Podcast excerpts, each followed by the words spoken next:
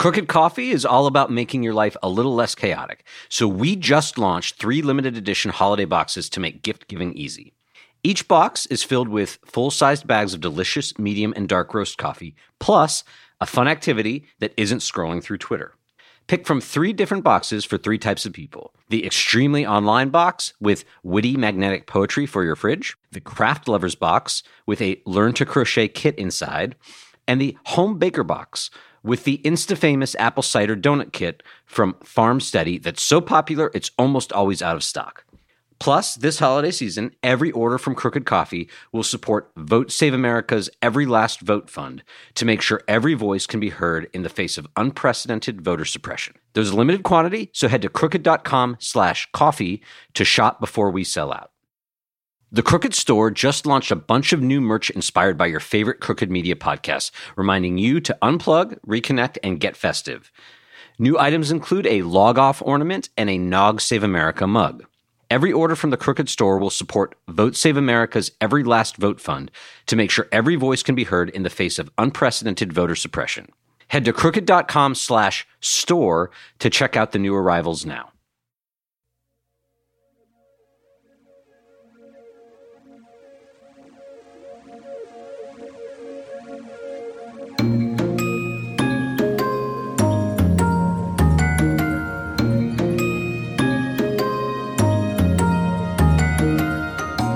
Hi, everyone. Welcome to Positively Dreadful with me, your host, Brian Beutler.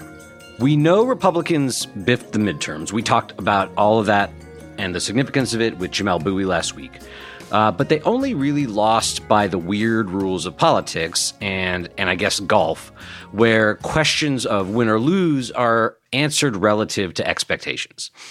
In a purely objective sense, ignoring everything that happened before November eighth, the midterms were basically a tie. Democrats won big in some places, Republicans in others. Democrats will keep and maybe grow their Senate majority, but, and it's a big but, Republicans won control of the House.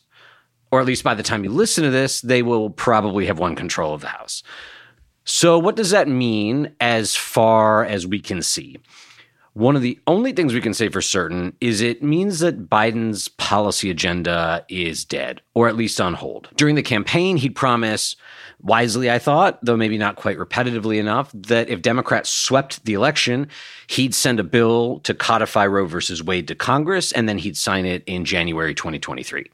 That kind of thing is just not going to happen once there's a Republican speaker. Then there's the basic stewardship of the House, which is probably not going to be very good. Even before Donald Trump became the chaos agent in charge of the Republican Party, G O P congressional leadership was just famously, notoriously terrible at whipping votes. So the other thing I think we can say pretty confidently is that we're in for some wild flailing about and just theatrical incompetence. But beyond that, things get pretty murky. And I don't just mean like Republicans have been cagey about their policy agenda and may not have the votes to pass bills. I mean, like, who is going to be the Republican speaker? Is there a House Republican who can get two hundred eighteen votes for the job? The majority is going to be much, much smaller than Republicans hoped it would be, and that's kind of blown up their plans such as they were. I think the idea was Republicans thought they'd have a big House majority and maybe even Senate control, and they'd use it to sort of bully Joe Biden, try to extort some policy concessions out of him here or there, and more or less do what Donald Trump demanded of them. And Donald Trump thought the pendulum swing of elections and inflation would deliver Republicans a big midterm victory that he'd get to take credit for, and it would cement his status as the party's overlord. But instead, the statewide candidates most identified with Trump got wiped out basically everywhere. And he rushed to announce his candidacy for president in the shadow of that enormous failure.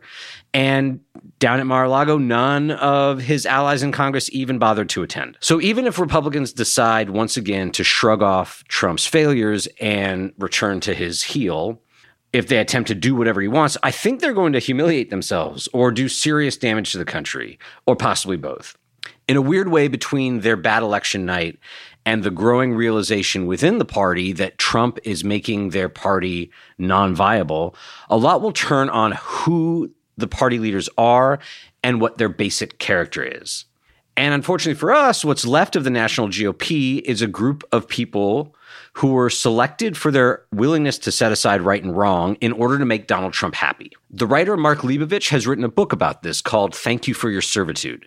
It's situated in Trump's Washington, specifically at his extremely seedy hotel, rife with corruption. But it's really more like a time capsule of a bunch of mortifying episodes from twenty sixteen through twenty twenty that you may have forgotten because so many other more mortifying episodes overtook them. Along the way, though, I think Mark got to know just how deep that servitude runs in each of the people who will soon gain power in Congress.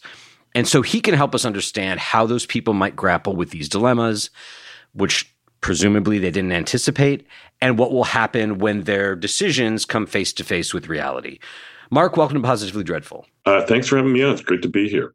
So what surprised you most about the election itself, uh, the results, and what has surprised you most since the general outcome became clear? Uh, well, first of all, I, I am surprised by the results. I, I had, um, I'm not going to say I had an inkling that this was going to happen, but I had a tiny inkling that no, I, I get very suspicious of certainty, and there was a whole lot of certainty out there that uh, you know the red wave is is inevitable and so forth, and you know that's usually a sign that you know it, it's not going to go that way. Um, look, I mean, I'm I'm obviously, as someone who wrote a book that that sort of I think deconstructed a lot of some of the most shameless and horrific and cowardly behavior, you know, you can imagine from many of the putative leaders of the Republican Party. I mean, you know, my biggest fear was that the red wave was going to go on as advertised, and it would vindicate all of, you know, the sycophantic behavior that Kevin McCarthy and Lindsey Graham and uh, all of them have have sort of engaged in. I mean, I, I, look, I was surprised by like the whole narrative of the thing. I, I think a repudiation like this is really good for the country. I think theoretically it could be good for the Republican Party. I mean, not in the short term, but it, it could be exactly the kind of clear-sighted, you know, message or, or sort of clear message that they that they probably needed. Ultimately, though, I think the sort of low character of a lot of the characters at the center of this story, both in the book, but also now going forward as they try to lead the party, you know, through this period, is such that Donald Trump, I think, if he wants, will continue to be able to impose his will on it, you know, to a degree that results in a lot of the same chaos and ultimately weakness to the Republican Party. Yeah, I want to get to that in a second, like just how his presence in the party combined with this very small majority that they're likely to have in the House are going to interact. But before we get there, I wondered if you have any sense of whether Republicans were surprised by the result. Yeah. Like they're definitely acting like they were, but at the same time, I, I feel like in hindsight, they were pretty clearly intentionally flooding the polling averages with these uh, propaganda polls, basically, right, meant to make them look like they had a margin large enough that that would suggest a wave. Right. Why would they be doing that unless they were trying to will it into existence? Right. I mean, you could argue that either they saw writing on the wall or this is just good politics, right? I mean, because, you know, you can't just manipulate polling. You can't just throw polls into a polling average. I mean, someone has to aggregate the polling average. So it's sort of on the media to to decide, you know, what's going to be part of their average. So a lot of it, I think, is on the media also. But ultimately, yes, I mean, I think they did seem, you know, very, very happy to go with the it's inevitable narrative, which frankly doesn't work. Um, I mean, maybe it works as an individual candidate, like, well, you know, Ron DeSantis is inevitable, so maybe we'll just hop on that train and, and write him a check or something like that. But for like a party-wide effort, it tends not to work that way. So maybe, although my experience, at least in talking to people in the last few days, is that Republicans are genuinely shocked by this. Uh, they, I mean, everyone sort of accuses Democrats and liberals of of operating in echo chambers, which, you know, I think is fair in many cases. But I think Republicans are are more guilty of it in some ways. And, um, you know, they, they, I, I would be one hundred percent stunned if I watched Fox and Newsmax all day and then all of a sudden this happens. I think I'm less right because I avail myself of, you know, a broader range of media. Yeah, I guess it depends on like which Republican. Like your Fox News watching uncle is definitely shocked Uh, Mitch McConnell, I don't know. I mean, Mitch McConnell, I'm guessing, tries to get good data. And, um, yeah. I, you know, he seemed earlier on in the cycle, at least, to be resigned to losing. Um, and so yes. It made me wonder, like, okay, are, are they are they really just mostly trying to will a good election outcome into the exi- into existence when their when their data is telling them it's not coming yeah. because of you know, because of how they conduct themselves under the thumb of Donald Trump? Yeah, I mean, that's interesting. I mean, I was struck yesterday by, you know, he had a press conference. Um, I, mean, I don't know when this is going to air, but he, Mitch McConnell, uh, about a week after the midterms, did a press conference, and he seemed really pissed. He seemed, you know, much more unfiltered than he usually is. Um, he he looked just done with the Rick Scotts and the Ted Cruzes of the world, and just seemed extremely contemptuous of the position he found himself in. And, um, you know, to which I say, you know, well, he has only himself to blame, but that's another conversation. But no, you're right. I mean, I, I think, um, I think part of him, I mean, McConnell's smart enough to know that this could have happened. I don't think he was as stunned as everyone else was, but I think he, he saw, he sees this pretty clearly. So you mentioned the people that you talked to seem surprised. Um, without asking you to spoil any stories um, you might have on the horizon, have you circled back to or heard from any of the characters in the book since the election? And like, what is beyond, oh, this sucks, we lost, I wasn't expecting it. Like, what's their general takeaway been? Yeah, I mean, I, I haven't had, I mean, I've had, I've talked, had a few conversations. The general takeaway is sort of what you see on T V, which is, I mean, there aren't a lot of people trying to spin the results. I mean, at first Trump himself was, I mean, he was like, oh, this is a great victory and so forth. And I suspect, you know, when there's an official call for like Republican, when Republicans like clinch the House, which presumably they will, you know, in the next day or so, you know, when the last of these races start being called in their favor, you know, I'm sure there'll be kind of a fake victory lap or like, yay, you know, good for us. But um, no, I mean, I think they're stunned. And, and, you know, McCarthy knows he's in a jam now. He's in a major, major jam now.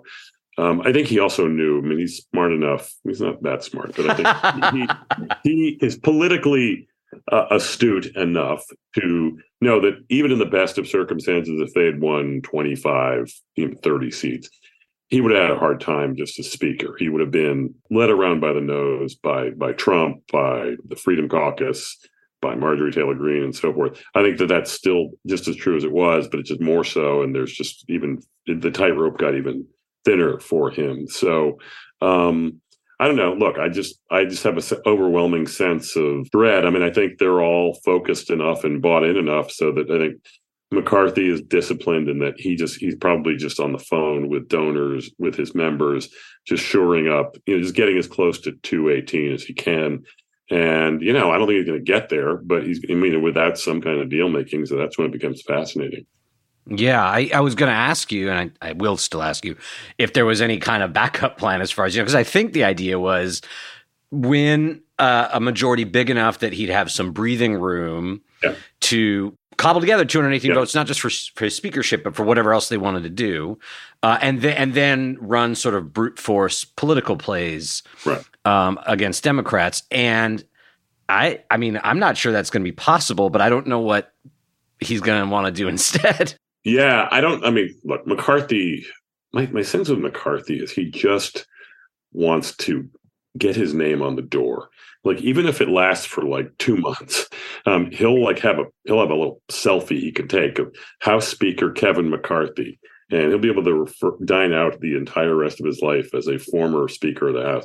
Now, I don't know. I mean, I, I think my sense was he was delusional. Not I mean, not delusional. He he really was. He's, he's, he had a pretty set vision of of how you know how great things were going to look the day after the election, and I don't think he had a plan B. I don't think Republicans have a plan B. I think if they're, if not McCarthy, I would assume the most likely speaker uh, or, you know, most acceptable alternative would be Scalise. But, I mean, who knows? I mean, I, unless someone else comes forward with it, but there's no Paul Ryan in the bunch. There's no consensus uh, choice. If the idea was that they'd win uh, by a healthy margin, Donald Trump would sort of be like the, the proxy speaker, kind right. of giving marching orders to McCarthy to carry out. Um, one, I mean, it interacts in weird ways, I think, right? Because I don't know if McCarthy has the votes to do that anymore. But at the same time, I think the whole thing was sort of premised on Trump would come out looking super victorious too if Republicans won. Yep. And now Trump comes out seeming very weak, actually. Um, and does it – I mean, McCarthy would have to – at some point, I guess, take some sort of affirmative steps away from Trump and, and be willing to do things that Trump didn't want him to do. Um, but there's no way he can do that. He can't. He just can't. I mean, here's the thing. You say Trump is weak. He is. He's weakened. That's for sure. But he's as all powerful with among the two hundred and, you know, twenty or so Republicans in the House as he was last week, because not a single one of them is going to stand up to him, right? I mean, is McCarthy going to say, Mister Trump, I'm sorry, we're not going to impeach President Biden ten different times because the American people will hate that. I don't think I have the votes for it. Um, you know, it's just so. I can- don't, I don't know. I mean, like, I, I think, you know, a week and a half ago, I would have said, Even if even if even if it only comes up fifteen or twenty, you know, they, they gain fifteen or twenty seats in the election. It's a narrower margin than we thought, but it's still something. I would have said, okay, I, they're just going to claim that they won a huge landslide, and and Trump will issue the marching orders, and McCarthy will follow him, and they'll have enough votes to get it done. But now he's going to have these like random New York Republicans who have been anti-Trump. Right. Um, I like I like Trump can issue the order still, and McCarthy can feel like the safest bet is to just do what try to do what Donald Trump tells him to. But he, I mean, this is why I was saying during the intro that we're gonna, I think we're gonna see a bunch of embarrassing failures, because if he does that, I think that there's some stuff he's not gonna he's he's gonna put stuff on the floor and it's gonna could fail happen. Or, absolutely, yeah. no no no question. I mean, it will be look, it'll be just delicious. I I think. Um, Uh, you know, again, I, I think it's kind of in some ways it's his dream come true, because, you know, he's in a great position to be speaker, although uh, it's dicey as all hell. Um, and it's going to be it's going to be miserable. I think he was going to be miserable under the best of circumstances. But um, I don't know. We, we will see. I mean, but there are I mean, I guarantee you, I mean, Marjorie Taylor Greene, surprisingly, I thought, uh, endorsed McCarthy for speaker. Yeah, um, obviously, he promised her something. Um, I don't know if Trump was involved in this or something, but um, you know, he still like didn't. He, he still lost like thirty-five votes in the Republicans. So that's it's a lot. So he's gonna. I, I don't know how he does this, especially if his margin ends up being, you know, six, seven, eight, something like that. I mean, just not a lot to work with.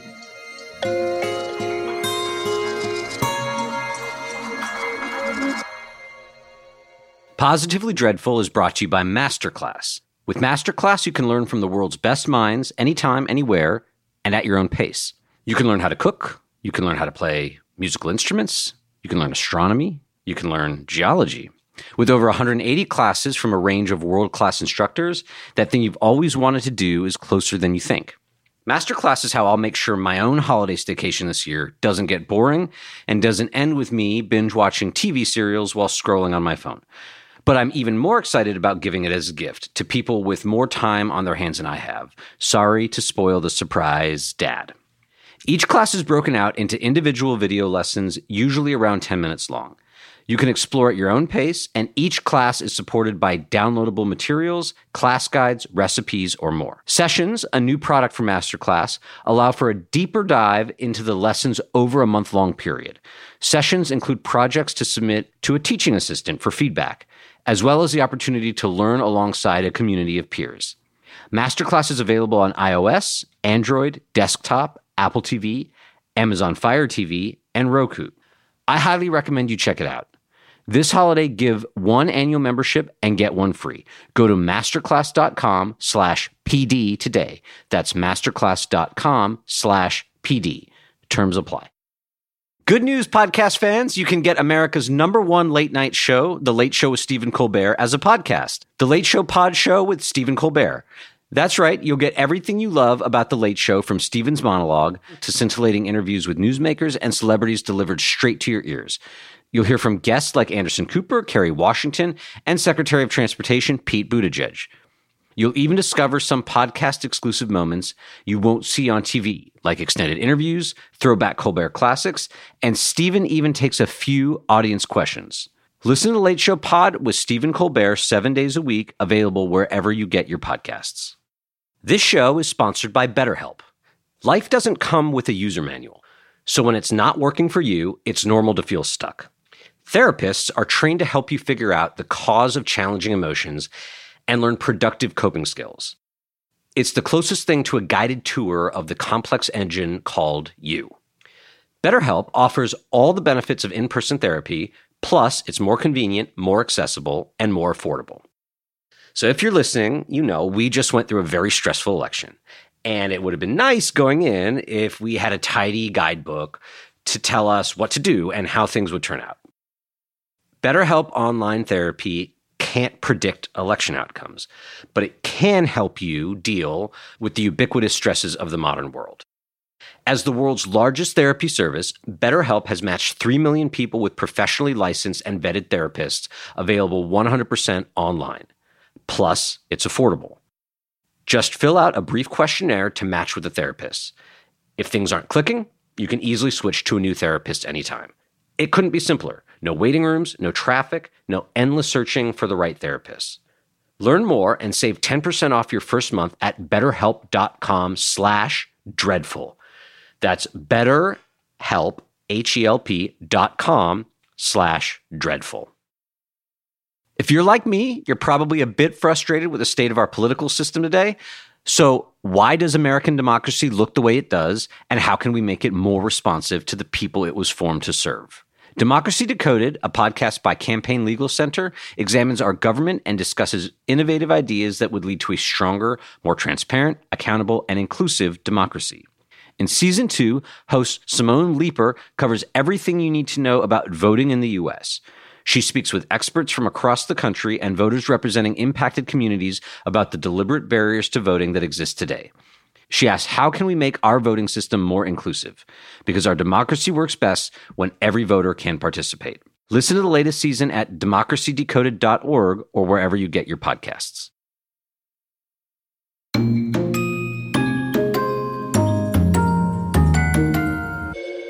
You mentioned both feeling like this could be the sort of thing that finally sets the Republican Party on a better course than it's been on since Trump came around. You also mentioned feeling a sense of dread about things. I, I, I wonder if you have any sense of whether you think it's safer in terms of political and economic stability of the United States for Republicans to have this exceptionally weak toehold on power.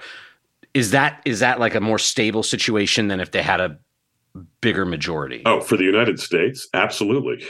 I mean, like, look, I mean, I, in my view, this is good for America. I mean, I think, you know, I think a G O P-controlled House that was willing to just sort of mess around with the debt ceiling is not good for the country. I mean, you know, right. Call me biased. I don't know. I just, I don't want that. I imagine the global markets don't like that either. So, you know, in so much as this result's going to make that a lot harder to happen, I mean, I think that's really good for the country. So, yeah. I guess I go back and forth on that because on the one hand, I agree. The big Republican majorities during Obama's presidency were very destabilizing. We had the debt ceiling hostage crisis and Absolutely. The government shutdown, and there were other smaller confrontations. And then there was this sort of chat roulette of pseudo scandals. And I, I think most times you'd say it's just harder for one party to shove the other around that it, like that, uh, unless they've just won a big victory, and that hasn't happened. I, I asked the question, I guess, because, you know, a person like Kevin McCarthy, with his character, with no room to maneuver, with no apparent skill at the job, and just sort of plenary power to destroy the economy if he just refuses to put a debt limit increase on the floor. I don't know. It, it strikes me as a kind of combustible state of affairs, like that it, it, yeah, I don't know the, the, I don't know what the right metaphor is, catching a tiger by the tail or something like that, where mm. a lot rests on him just being willing at the end of the day to do something responsible.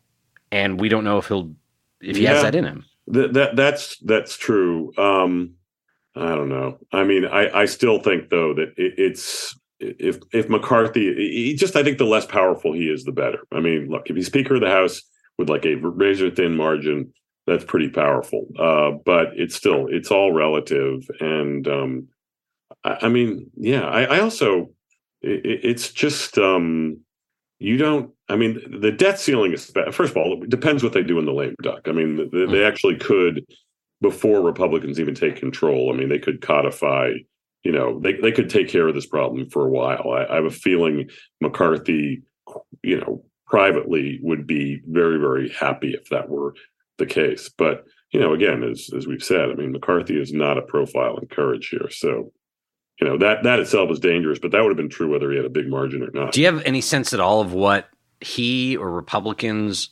or Trump would even want out of a debt limit extortion play? Like, what would they be holding it hostage for? Um, you know, uh, all right, in exchange, we want X billion dollars in the next budget to the border wall, or um, a promise that uh, I don't know. I mean, look, they can they can do any number of of things. Um, more seats on committees. I mean, it, you know, it can get pretty technical, but yeah. So I I ask because I feel like one big difference between twenty eleven and now, apart from the fact that Republicans didn't actually really win this election, is that after John McCain lost and George W. Bush just left, and Republicans, including Kevin McCarthy, right, flushed both of them down the memory hole and drew up this whole new identity for the party overnight, right? The, like the young guns, right, who were so very sincerely alarmed about deficits and spending. And, and they were able to turn that into a, a whole basis for antagonizing Barack Obama and right, resisting the stimulus and resisting the Affordable Care Act, um, so that when they took the House in twenty eleven, they could adopt these sort of reckless, norm-busting tactics like holding the debt limit hostage. Right. Um, and, and then it would all look consistent, right? Like we've been saying for the first two years of Obama's presidency that there's too much spending, and so we need to do something drastic to to rein it in. Right. And, and that's the play they ran.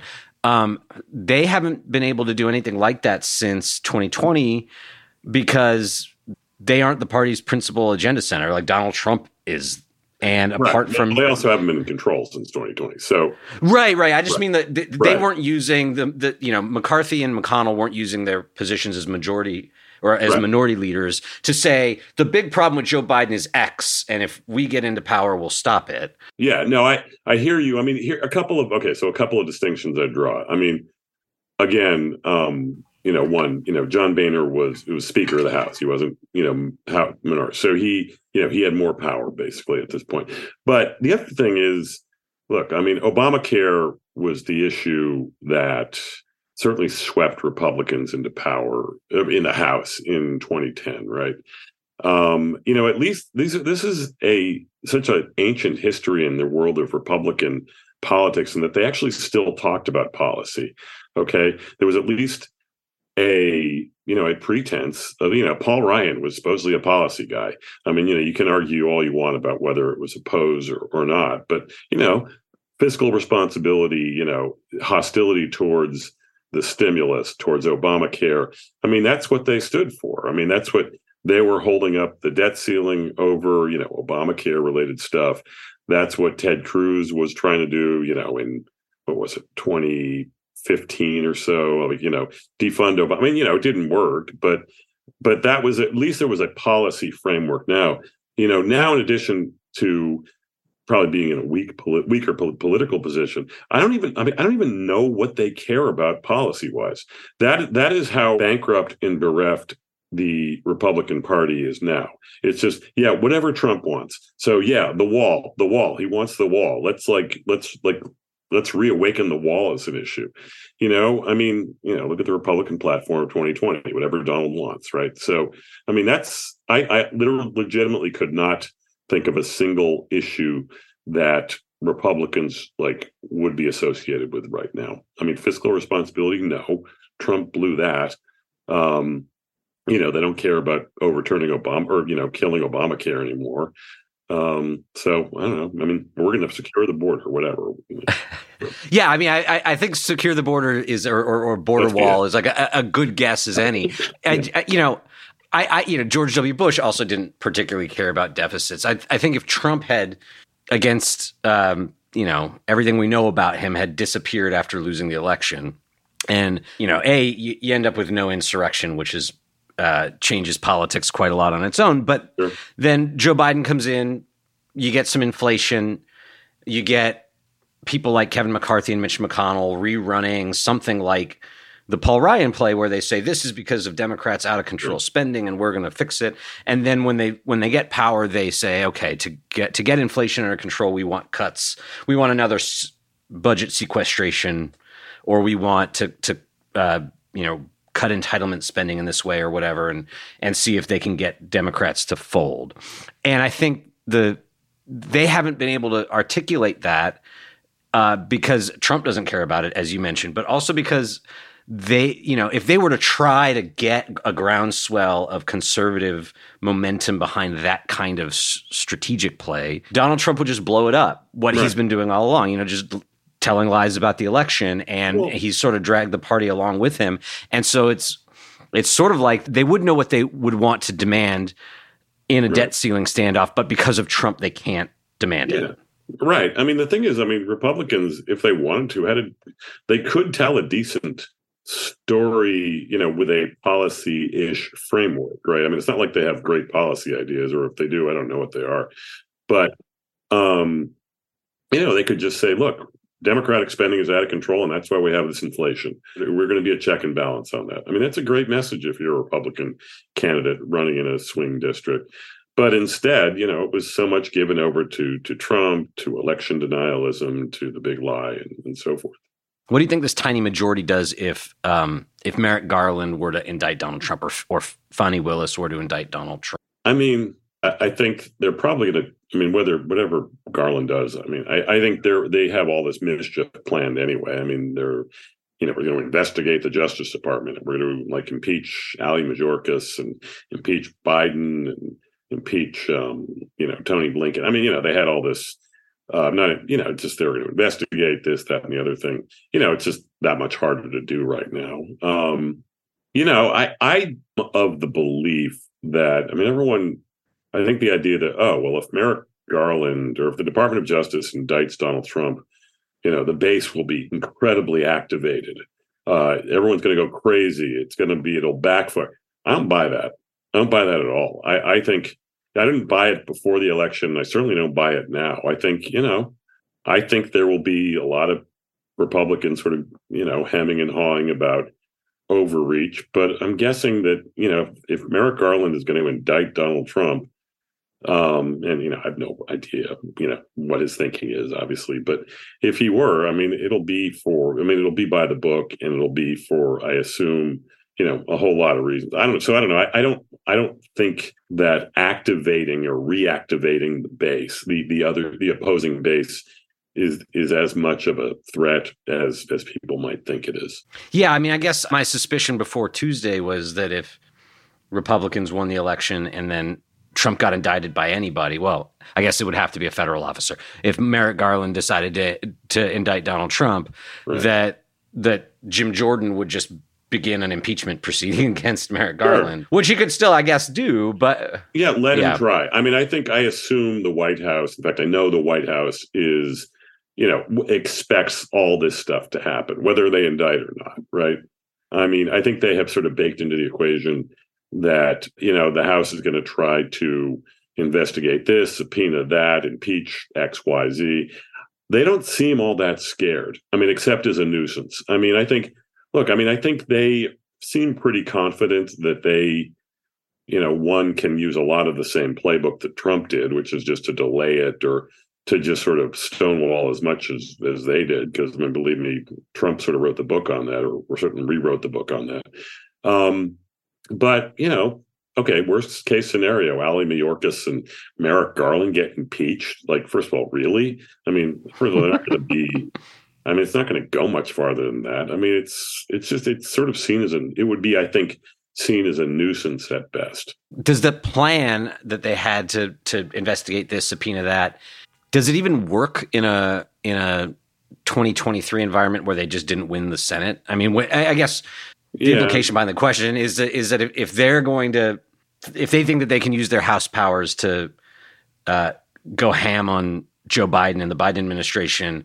Okay. But they didn't win the Senate. And so de- Democrats could say, well, like two can play at this game. It it doesn't really reap the same benefits that maybe they so So here's what I would say. Okay, this is a weird analogy, but because it's a podcast, I'm going to make a weird analogy.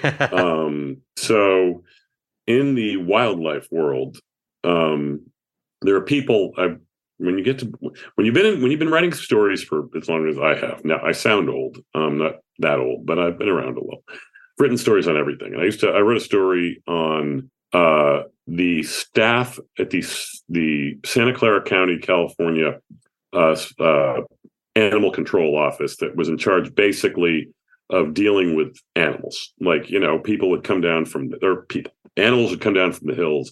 They would deal with them. Like, oh, there's a dead raccoon on the middle of, like, you know, you know, I fifty or something, and they'd deal with the dead raccoon. So I remember a guy I was interviewing said, well, we have a, a distinction. There are nuisance animals, and then there are threat animals. Okay. And I guess a raccoon is in the category of nuisance animal, right? And um you know, it might be a threat if it has rabies or something, but that's getting too technical. But, you know, the, the, I think the the, ho- the House, a Republican-led House, especially one that is a little bit diseased, as the current one is, sort of sort of put like the rabies like thing going on here, um, has, uh, you know, they have the ability to be a, a threat animal, you know, with the de- if the debt ceiling is involved. But I actually don't know if they will have that leverage with the numbers they have, with their majority they have. But once you sort of get into like investigations, when you're sort of subpoenaing people, you're sort of making them schlep up to the Hill, answer a bunch of questions from people that, frankly, they're not that intimidated by because, you know, I mean, remember when Hillary Clinton went up and talked to the Benghazi committee for like a million hours and like basically just ran circles around them and kind of made a lot of them look foolish. I mean, she kind of made the House Oversight Committee in that sense look like a nuisance animal. And I think my sense is the, the Biden White House right now sees a lot of these, sort of the specter of a lot of these investigations and subpoenas as like in the category of nuisance animals. So I probably spent way too much verbiage and I've been losing my voice anyway, you know, setting up this analogy. But you know, I do think that's sort of the, the category of of sort of threat that they see this in. It's more of a nuisance animal. I, I'm not gonna. You can edit this if you want. I'm, I'm not gonna beat the dead nuisance animal with the whatever. But uh, you know, the I agree that in the past, when Republicans have controlled Congress and have used the subpoena power as sort of like an engine to feed Fox News storylines like sure. Benghazi or whatever else. Um, You know, they end up uh, targeting intelligent people. You know, Hillary Clinton's smart, and she knew right. what the reality was and what the Republicans were trying to present. Um, and so she was able to conduct herself well and sort of expose the people interrogating her as sort of frauds. But, you know, it didn't work out great in the end, right? Like, it was that investigative process that led to the discovery of the email sure. server, which, you know, yeah. and you don't I, welcome the nuisance animal. You do not right. welcome it. You would prefer not to deal with the nuisance because it can give you rabies. Right? It can. I mean, there you go. That, and which it becomes a threat animal. So, but yeah, but I hear you. So I guess at that time, Republicans had both the House and the Senate. So it's not like Hillary Clinton's allies in the Senate could come to her rescue either right. with some sort of exonerating whatever, or by running some sort of parallel against, investigation against Donald Trump. Right. Um, and I, you know, I think that that ended up being pretty fateful. The fact that Republicans had full congressional control in twenty fifteen and twenty sixteen, and that Republicans were thinking, well, we'll just do that again. And maybe we'll turn up something so a, li- a little damning about Biden. And then we can run that play again. But if you, If you don't have the Senate and Democrats are willing right. to fight fire with fire. Yeah. So a Republican-controlled Senate would be a threat animal to Democrats because yeah. every time Biden wanted to, you know, appoint a cabinet position or a judge or something, you know, you run right into the threat. And, I mean, that's a real problem. As, you know, Merrick Garland, the first iteration, the Judge Merrick Garland yeah. iteration can attest to. So. Okay. So um, more specifically about the book, have you been back to the now formerly Trump Hotel since it became the Waldorf Astoria? Waldorf. I have not been back to the post-Trump Hotel. I, um, you know, I, in a way, I feel like I never should set foot in a from that building again as a non-Trump hotel property. But, but just, you know, it, everyone, of course, must read the book immediately. But you know, the sort of leitmotif or the sort of recurring scene is the atrium bar of the Trump Hotel, which is like the Cheers for the MAGA set, right? Like everybody knows your name. Everyone, you know, that's where all the all the sort of payola happened, all the lobbyists, all the deals, all the White House people would go to, you know, commiserate about, you know, what madness they were seeing every day. And um, so they sold it. The, the Trump organization sold it to a Waldorf. So, no, I have not been back since it uh, no longer was in Trump hands. Did you think that his decision to sell that lease was about anything other than just raw cash flow? Because I, I find it kind of hard to imagine another Trump terms, God help us, if if he doesn't have some sort of statusy property in the middle yeah, of the city where think, people, right? Yeah, yeah, I'd probably buy one or something like that, or it would be, yeah, I mean, or something, some establishment that is run by a like a Trump supporter, right? I, I don't, you know, say like Bar X, like a you know, a cigar bar over by the White House is run by, you know, donor. I, I mean, I'm guessing it would be something like that, or you know. Maybe he just buys the Holiday Inn Express on um, Avenue, like, you know, a few blocks from the White House or, you know, and, and then they rebrand it the the Trump Hotel for like t- temporary or something like that.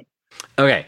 Let me let me end with my most important question. How sure. much money do you think you spent on shrimp cocktails, oh, great food question. and drink at the Bye. Trump Hotel over the years? I spent a lot of money at the Trump Hotel. Um, but in the finest journalism tradition, I expensed a lot of it. uh, because I was working.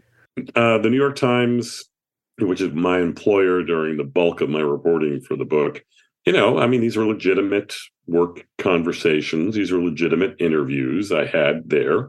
You know, if I was there purely for personal benefit, or, you know, which was rare, uh, you know, I would, of course, pay. But no, I probably paid, I would probably say maybe a thousand dollars or something. It's not a cheap place. So I would usually get one drink and a shrimp cocktail. And the shrimp cocktail was overpriced. It was like twenty-five, twenty-four, but it was very good.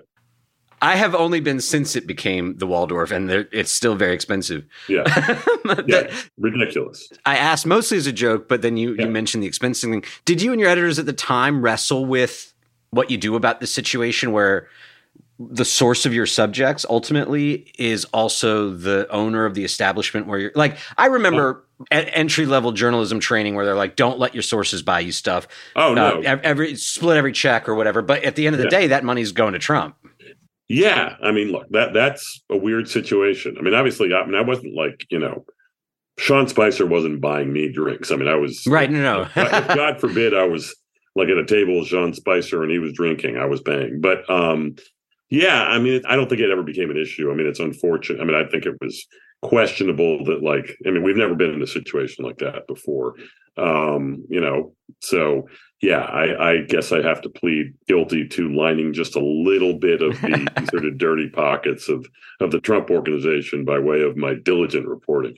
So, um, yeah. There, and the other thing is I wasn't alone. I mean, like, like, like so many reporters in Washington, I mean, it was like, It was it was a really I mean, you get a lot of work done. You could see, I mean, people, they would all go. They were hiding in plain sight. Um, you know, Reince Priebus and like Kevin McCarthy was there and Lindsey was there. And and Trump himself was always like kind of peacocking in to go to the B L T steak. And mm-hmm. it was a bizarre scene. And, um, you know, left to my devices, I wouldn't be hanging out there.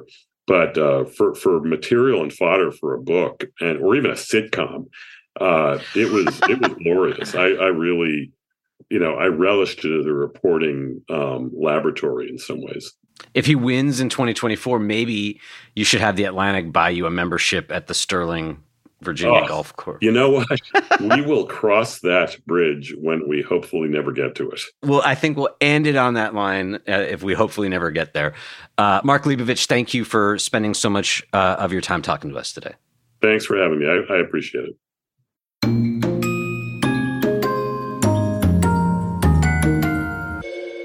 Things aren't usually good and bad, positive and dreadful all at once. But in this case, I think they are. The G O P's weak performance in the midterms is certainly positive news, as Mark said, at, at least relative to an alternative where the party was rewarded for insurrectionism and for promising to steal future elections. It's the sort of development that if Republicans had more honest feedback mechanisms and fewer grifters in their ranks, might lead to them cleaning house of enemies of democracy. Instead, as we were preparing this episode, House Minority Leader, possibly the next speaker, Kevin McCarthy, reportedly made a promise to Marjorie Taylor Greene. In exchange for her vote, he will sanction a Republican pseudo-investigation meant to turn January sixth insurrectionists into martyrs. And on the one hand, you can see this as, as like a gift to Democrats. Marjorie Taylor Greene-style politics just hobbled Republicans in a national election, and now, to hold on to power, their leaders are constituting the whole party around it.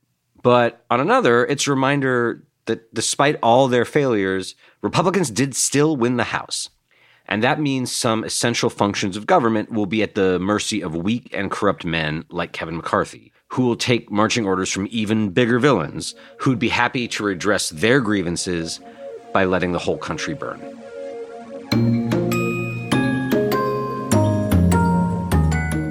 Positively Dreadful is a Crooked Media production.